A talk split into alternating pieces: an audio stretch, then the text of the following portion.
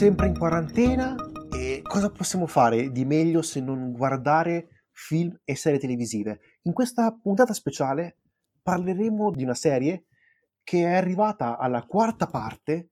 Avremo opinioni un po' pesanti probabilmente.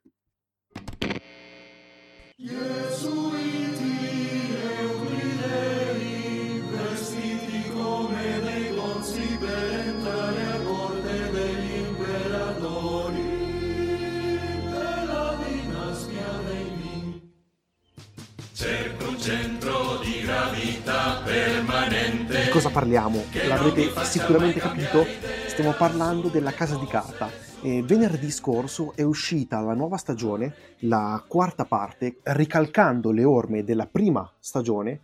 Di cosa parla la Casa di Carta? In breve. E un criminale ha un piano quasi impossibile, quindi l'arpina della storia, per riuscire a derubare la zecca di Spagna, quindi dove vengono stampati i soldi. Assolda otto persone di varie fasce eh, d'età, i quali non hanno nulla da perdere, anzi alcuni sono anche già ricercati, sono macchiati anche già di alcuni crimini o alcuni bazzicano comunque sempre nell'illegalità e li assolda e li istruisce a questo colpo con tutte varie eh, meccaniche molto complicate e vari possibili eh, stratagemmi da attuare per riuscire a portare a termine questo colossale colpo nella zecca dello Stato. È diventata una serie cult, una serie molto popolare da quando Netflix l'ha distribuita. La prima stagione era prodotta da una televisione spagnola e infatti era mandata in onda come un'unica stagione. È arrivato Netflix, l'ha rimontata, gli episodi duravano un'ora e mezza inizialmente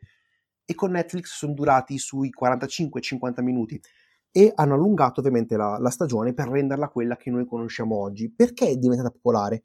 Per via, secondo me, di grandi riferimenti musicali.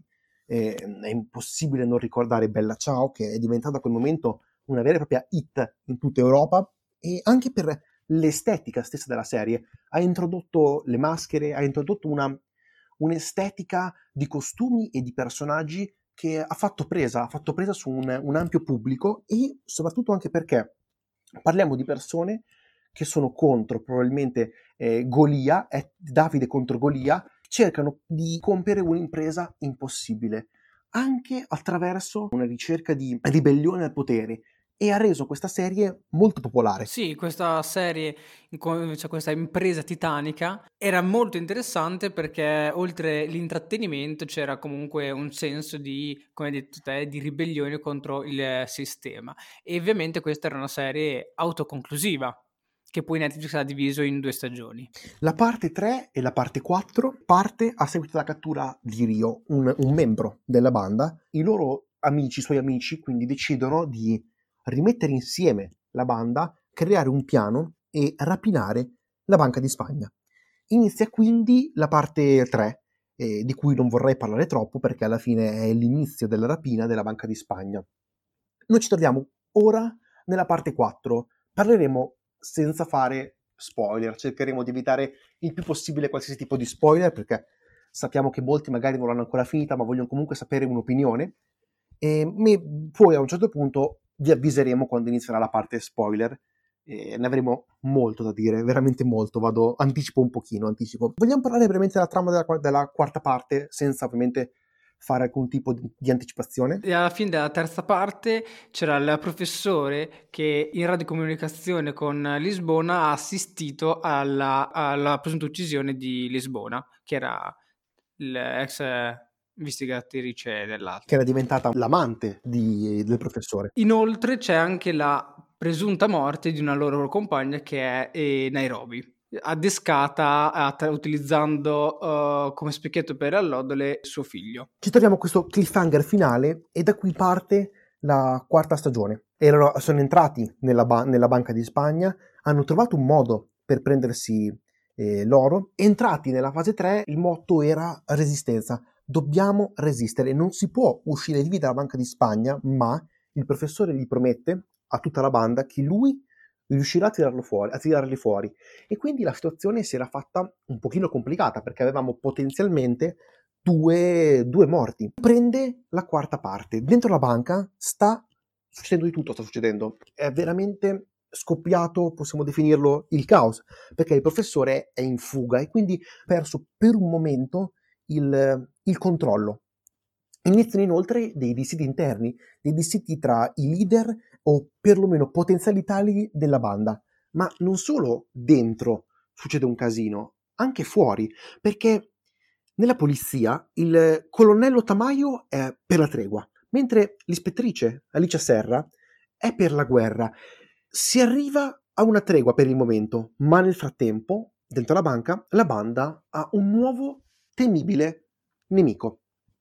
Questa è un pochino la sinossi della, della quarta parte, che riprende appieno da dove va lasciato la parte 3.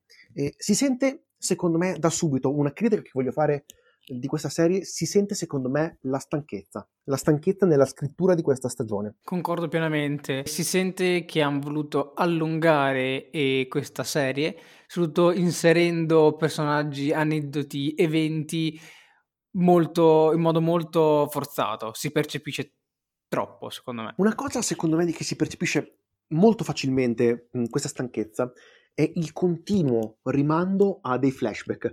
Flashback che molte volte non servono ad aggiungere assolutamente nulla alla trama, se non magari far tornare un personaggio come Berlino, che rimane il personaggio più interessante il, sicuramente di tutta la serie. È il personaggio che è probabilmente più carismatico e, e attira attira lo spettatore. Quindi hanno anche cercato, in maniera molto goffa secondo me, di ricreare un nuovo Berlino con l'introduzione di Palermo, un altro personaggio che ricalca un pochino questa idea di leader carismatico senza però scrupoli, una persona molto difficile ma al tempo stesso con un'idea in mente. Idea che è andata completamente a farsi benedire in questa quarta parte. Ne parleremo più, pa- più tardi nella parte con, con, spoiler. Una cosa positiva secondo me di questa, di questa stagione e comunque della casa di carta è, è la fotografia e la regia, perché riescono a creare una serie molto internazionale, secondo me. Sì, è una cosa sulla, che uno nota molto. Sulla regia io invece ho dei dubbi, perché anche come mi hanno fatto notare, ma è facilmente notabile, l'altezza, questa è una cosa un po' tecnica, che tengono l'altezza della macchina da presa, della camera da presa, in modo strano, nel senso o eccessivamente alta o, eccessiva, o, o un po' o, o, più bassa, quindi è tiltata o verso l'alto o verso il basso, anche in dialogo tra due persone, senza un motivo, tanto per dare questa sensazione di di spaesato, però lo fanno tipo di continuo. Questa, secondo, secondo me... me... è una cosa molto tecnica perché eh, avendo girato gli interni per evitare di riprendere, secondo me, eh, spazi che non erano adegui- mm, adibiti a scenografia, per poter... è una tecnica che utilizzi spesso per tagliare. Sì, ma è tiltata dall'alto verso il basso e dal basso verso l'alto. Ok, però non ha un grandissimo significato. Cioè, a chi è un pochino più legato a una tecnica più ligia, più a una forma più precisa, starcellando. Sì, però se tu la valuti, secondo me, devi valutarla come una serie televisiva. Sì, noi sì. Stiamo, stiamo, parlando, perché anche gli spettatori saranno abituati a noi che parliamo di, di film. Ed è un mondo differente alla fine, se ci pensi. Concordo. È una cosa... Non, solo, non è neanche televisiva questa stagione, è proprio una web serie per, per internet, per la distribuzione su telefoni e tablet principalmente infatti lo comprendo, è stata una mia critica tecnica se provassi a paragonarlo e provate a vederlo con occhio critico con cui guardo altri prodotti. Un'altra cosa che mi è piaciuta, soprattutto nelle prime stagioni, nelle prime parti, è il montaggio. Il montaggio è sempre stato abbastanza, abbastanza serrato e, e ben fatto. E una cosa però che non mi è piaciuta proprio è la sceneggiatura. Rischia di diventare sempre di più l'ennesima soppopera spagnola. Inizia a diventare questa, sì. questa questa serie a rischio sì. potente. Una sì, il problema è che cadi in una soppopera con posso dirle una spoiler, inizia ad essere molti intrecci, c'è la parte emotiva, prende quasi il sopravvento eh, seguendo la sceneggiatura rispetto alla rapina, alla, alla motivazione, anche alla motivazione per, per cui sono lì e il montaggio, concordo che è fatto benissimo, però non riesce forse a salvare dalla soppopera. No, soprattutto in questa, in questa parte 4 non riesce in alcun modo a salvare questa terribile sensazione che stiamo vedendo qualcosa che ha perso la spinta iniziale che aveva nella prima stagione, ha perso i suoi punti focali di cui avevamo parlato prima, ha perso la sua estetica e ha perso la sua idea di ribellione al sistema. Sì, ha perso quella idea graffiante che forse aveva uh, reso così tanto popolare le prime due stagioni. In questo caso rimane soltanto dell'intrattenimento. E forse si sono concentrati troppo, secondo me, nell'utilizzare quella idea delle musiche, quelle canzoni quasi che oramai sono un karaoke diventato. Hanno inserito questi spezzoni musicali che non aggiungono assolutamente nulla alla storia, sono completamente inutili, cui diciamolo pure Berlino canta e sono delle parti molto belle se fosse un musical secondo me perché non c'entra assolutamente niente con la, la, la stagione in corso. A differenza della prima stagione dove Bella Ciao aveva un significato potente all'interno della trama stessa della stagione, qui invece è completamente inutile, sono parti che uno può cancellare e andrebbe benissimo lo stesso. Sì, infatti anche l'inutilità di queste parti, secondo me, è comprensibile anche dal cattivo intreccio cioè, rispetto alla linea temporale, cioè alla storia della rapina che stiamo seguendo, non ci sono degli eventi che ti riportano a un flashback, che ti dicono legato a questo micro evento ti vado a spiegare questa cosa qua o un comportamento di un personaggio. No, sono, spesso sono un po' dei riempitivi. Sono sì. dei riempitivi flashback per cercare di allungare il più possibile eh, la trama e gli episodi. E forse per andare ad ampliare lo spessore emotivo di Palermo, soprattutto per quanto riguarda la parte finale, però forse questo è a dire troppo perché la maggior parte delle volte è tipo monosentimentale. Cercano di ampliare, ampliare un personaggio come Palermo, che se, a me era più nella prima, nella prima stagione, nella prima parte, nella parte 3, era molto piaciuto, era. E, ma al tempo stesso, nella realtà, nella linea temporale attuale, vanno a contraddire completamente il personaggio, vanno a contraddirlo di continuo. Ed è questo, secondo me, un gravissimo problema di questa stagione. I personaggi non sono più così forti, non sono più così, nel senso, forti, non nel senso fisico, ma a livello di impatto sullo spettatore. Sì, caratteriali o carismatici. L'unico che risalta ancora risulta essere eh, Berlino, che non appare nella, nella rapina, ed è un problema gravissimo di questa stagione. Per fortuna, per gli appassionati di, di Berlino, comunque del, de, del personaggio, è notizia recente che stanno lavorando ad uno spin-off, cosa che secondo me a questo punto avrebbero dovuto fare al posto di allungare diciamo, queste stagioni, di creare una, una parte 3 e una parte 4.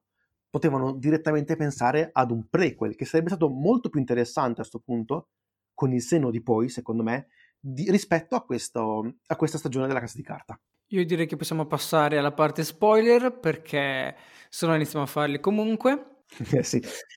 Brevemente diciamo subito, inizia la parte spoiler da adesso, se volete continuare ad ascoltare sappiate a vostro rischio pericolo che parleremo di tutto, di tutto quello che è accaduto nella stagione, quindi vi consigliamo prima di finirla e al tempo stesso se non volete ci trovate sulla pagina Instagram, eh, Effetto Vertico Podcast, dove potrete venire a parlare ed, e speriamo di insultarci per le nostre opinioni.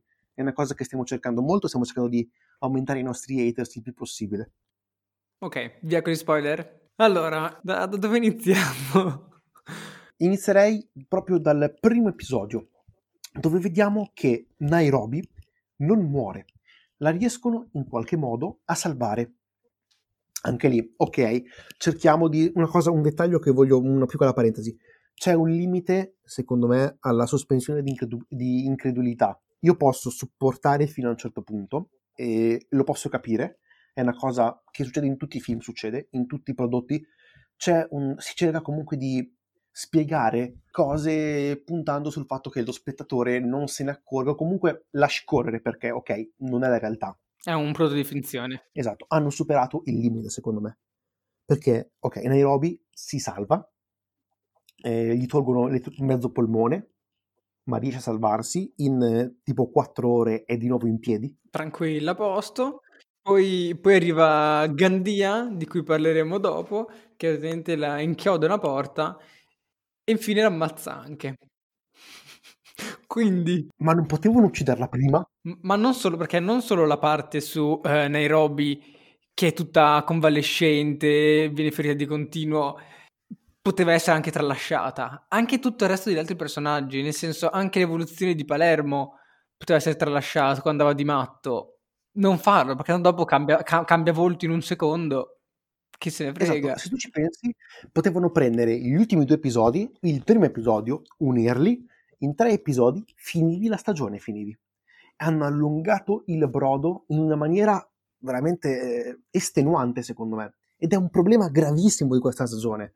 Hanno cercato di allungare, di allungare troppo. E la cosa che mentre guardavo mi chiedevo di continuo, dai, speriamo che questa, questa scelta porti a qualcosa di inaspettato, non mi riporti al punto di partenza, perché ok, salvi Nairobi, ma alla fine me la uccidi e quindi mi ritorni al punto di partenza. A sto punto mi conveni- conveniva veramente, proprio anche a livello, a livello di impatto, ucciderla subito. Sì, perché il punto iniziale e il punto quasi alla fine della, uh, della stagione coincidono e non ha portato a niente, non c'è stata un'evoluzione particolare di... Avrebbe avuto più senso, avrebbe avuto.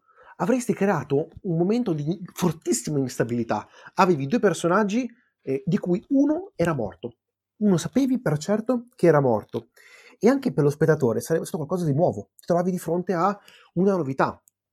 Non, non portare avanti Nairobi di continuo la salvi per poi ucciderla in questa maniera. Arriviamo anche a un'altra cosa, il personaggio di Palermo e di Gandia. Palermo è completamente cambiato dalla, dalla terza parte, qui decide di, di sabotare il gruppo e voler abbandonare la barca, ma gli basta una telefonata col professore per ah, tornare, per tornare subito nei ranghi. Ma sì, nel mentre ha? ha liberato Gandia che cattura Tokyo e fa fuori Nairobi, cioè... Eh... Anche mm. Gandia, il personaggio di Gandia detto anche Rambo, perché è chiaramente Rambo. sì, sì, assolutamente. Non è, un personaggio, non è neanche un personaggio odioso, è un personaggio inutile, perché se ci fosse stato lui o non ci fosse stato lui, non sarebbe cambiato nulla. Concordo. Ci hai fatto caso? Aggiunge, sì, aggiunge, ok, è quel nemico interno, ma alla fine della trama, se tu tagli le parti di Gandia, la trama non cambierebbe. Arriveremo al punto A, esatto. al punto B. È uguale. Comunque. Non cambia niente. Ed è probabilmente il, il più grande problema di questa stagione. Gandia non ha un senso. È un supereroe perché riesce a slogarsi un dito per fuggire, ma dopo mezz'ora sta a sparare con due pistole in un corridoio. Non ha senso. No, do- dopo mezz'ora non sta sparando solo con delle pistole, sta incredibilmente non morendo quando viene mitragliato da tipo sette persone contemporaneamente, accerchiato e anche dopo aver ammazzato Nairobi c'è tipo cinque persone che gli sparano e lui non si fa niente, soltanto la granata lo ferisce. Parliamo, parliamo di quella scena, della scena dell'ascensore, dove lui inizialmente lancia una granata contro mi sembra uh, Rio, Rio, e Denver. E loro riescono a, ok, riescono a coprirla e salvarla. Sono un pochino frastornati attirano gli altri e inizia questa sparatoria. Gandia è il centro e viene accerchiato dall'ascensore da quattro personaggi e altri due che intervengono da sì, dietro. Stoccolma e... e... come si chiama l'altro? Bogotà e iniziano a sparare di continuo ok, va bene, lui non muore, lui sopravvive, non ha un graffio, ma soprattutto, ora ti pongo, ti pongo una piccola domanda.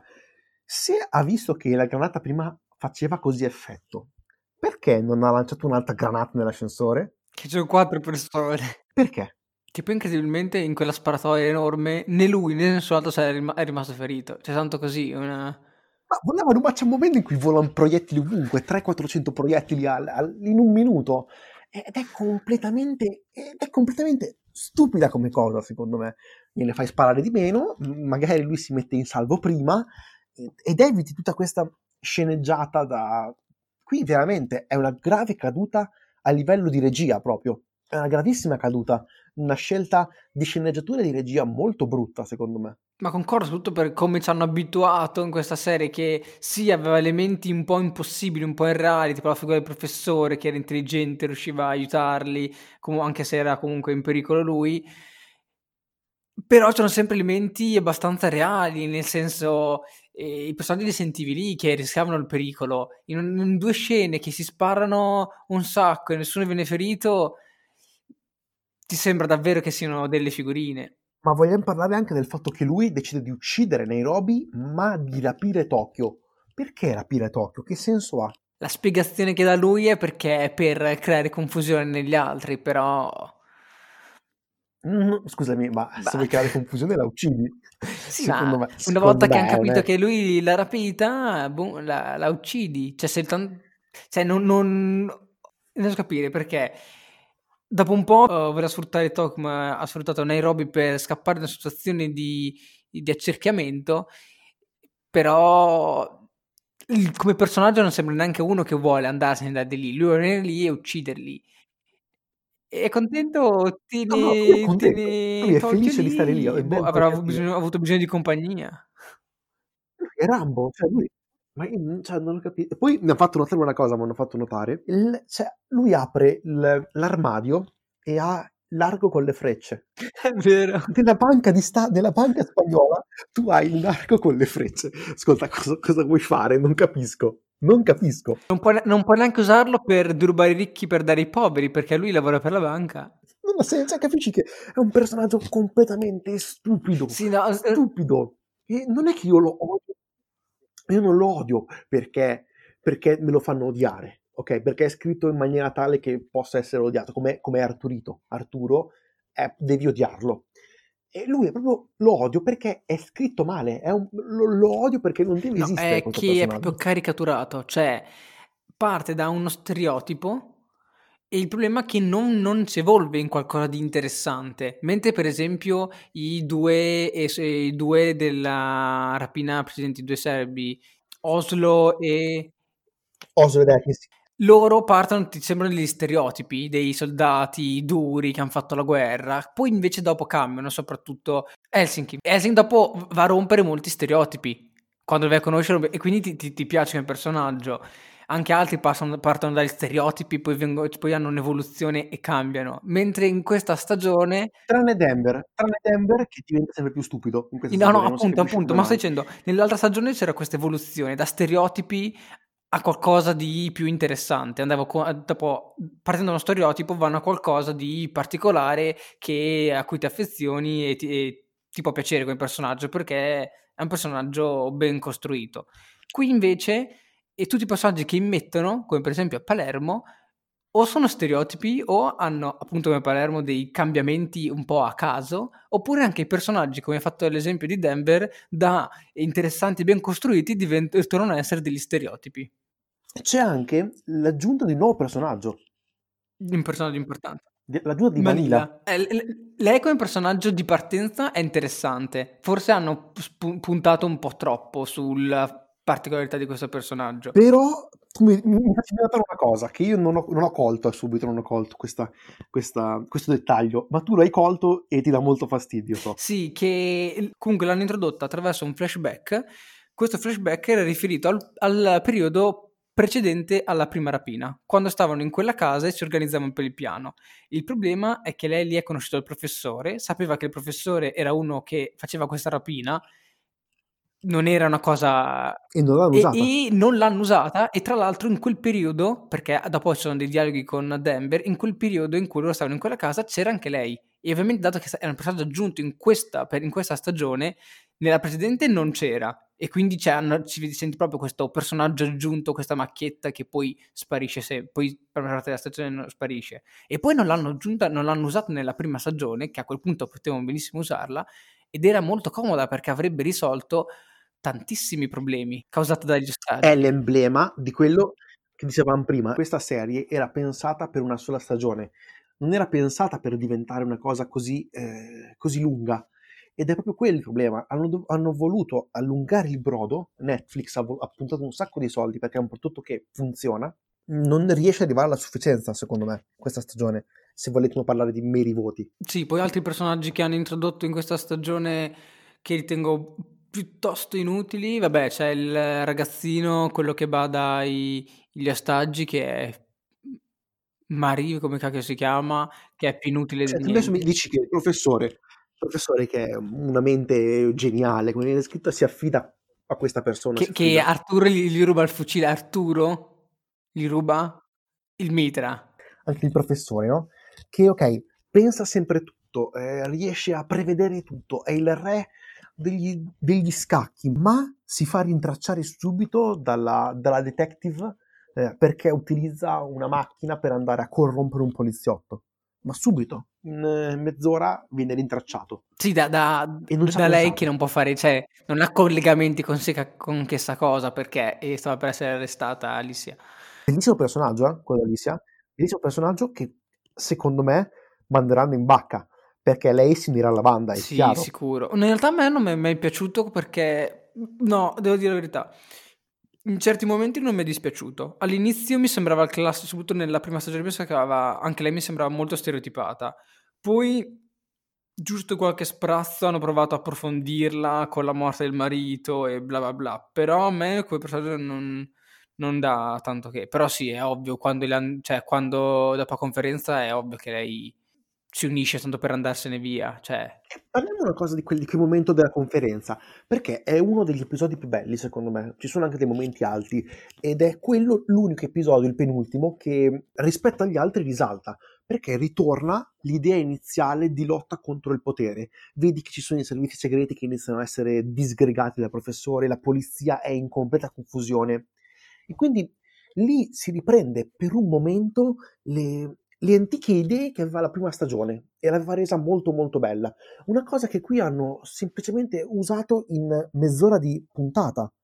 Potevano secondo me espanderla e portarla anche negli altri episodi questo, questo sentimento che si trova in questa puntata perché era quello che rendeva grande questa serie. E invece in altri episodi, per l'appunto, hanno preferito dare spazio a queste emotività, a questi sentimenti in cui lo spettatore, almeno per me, si annoia perché sembra tanto una soap opera spagnola.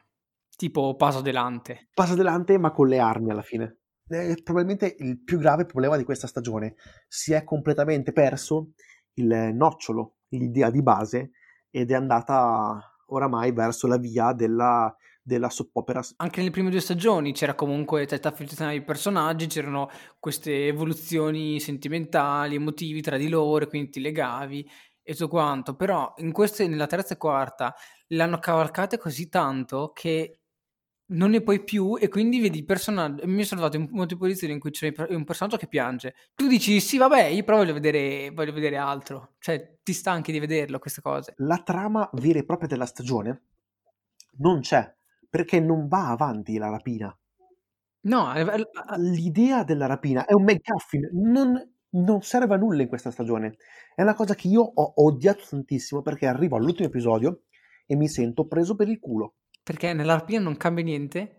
Ma infatti il, il problema è che dovevamo accorgercene nella terza stagione quando dicevano che adesso devono fare resistenza, quindi stare lì e aspettare. Che era come dovevamo fare anche nella prima e nella seconda, eh? anche nella prima e seconda aspettare che finissero di stampare, però almeno lì c'era qualcosa di, che, che, si muoveva, che ravvivava. Qui ciò che ravviva è Gandia che è stato liberato da Palermo stesso, che poi torna a essere buono così. Con una telefonata al professore, ricordiamolo perché lui in 30 secondi cambia idea ed è dalla loro parte e loro si fidano chiaramente di lui adesso. Sono delle scelte senza, secondo me, senza senso, cioè, non, non, ha un senso. Sono, sono delle scelte senso, che avrebbero fatto perfettamente gli sceneggiatori di Boris. Prende quelli che F4, F3. non, ma, ok, ma non quelli, non quelli, del, quelli reali, ma quelli che vengono dipinti Sì, sì, nel senso i, i personaggi sceneggiatori, quei tre sceneggiatori che sono nella serie Boris, che per scrivere, quando si impallano non sanno cosa scrivere, hanno F3, F4 e vengono le parole tipo guarda sono preso, le, le frasi già fatte. E un'altra, un, proprio il cliffhanger finale è la peggior cosa che potessero mai fare. Dovevano, secondo me, prendere gli ultimi due episodi, farli diventare i primi due episodi della, della stagione, perché non cambiava assolutamente nulla. Nairobi moriva, c'era un episodio magari di lutto, di un po' di ribellione. Vabbè, okay. che è il 7 alla fine. Prendevano gli ultimi due episodi, li mettevano all'inizio e aggiungevano semplicemente altre due parti in cui concludevano sì, cioè, questa rapina. Io spero che in questa quarta stagione concludevano la rapina, perché penso che fosse il giusto tempo. Concludessero questa rapina, sì. Non ha senso secondo me. Ok, voler magari allontanarsi dai binari prestabiliti, ma qualche volta magari sarebbe buona cosa rimanerci. Non puoi portare avanti questa, la rapina alla Banca di Spagna per altre due parti. Io spero che la quinta, se la guardo, sia l'ultima. Cioè, oltre alla quinta... No, no, faranno altre, faranno altre due parti. Parte quinta, parte 6 e lo spin-off su Berlino. Almeno, Io, almeno. io- io non so se la reggo tutta. Se mi permetti, avrei gli ultimi due sfoghi finali. Uno è eh, quanto sono trash le parti del, del matrimonio in cui cantano.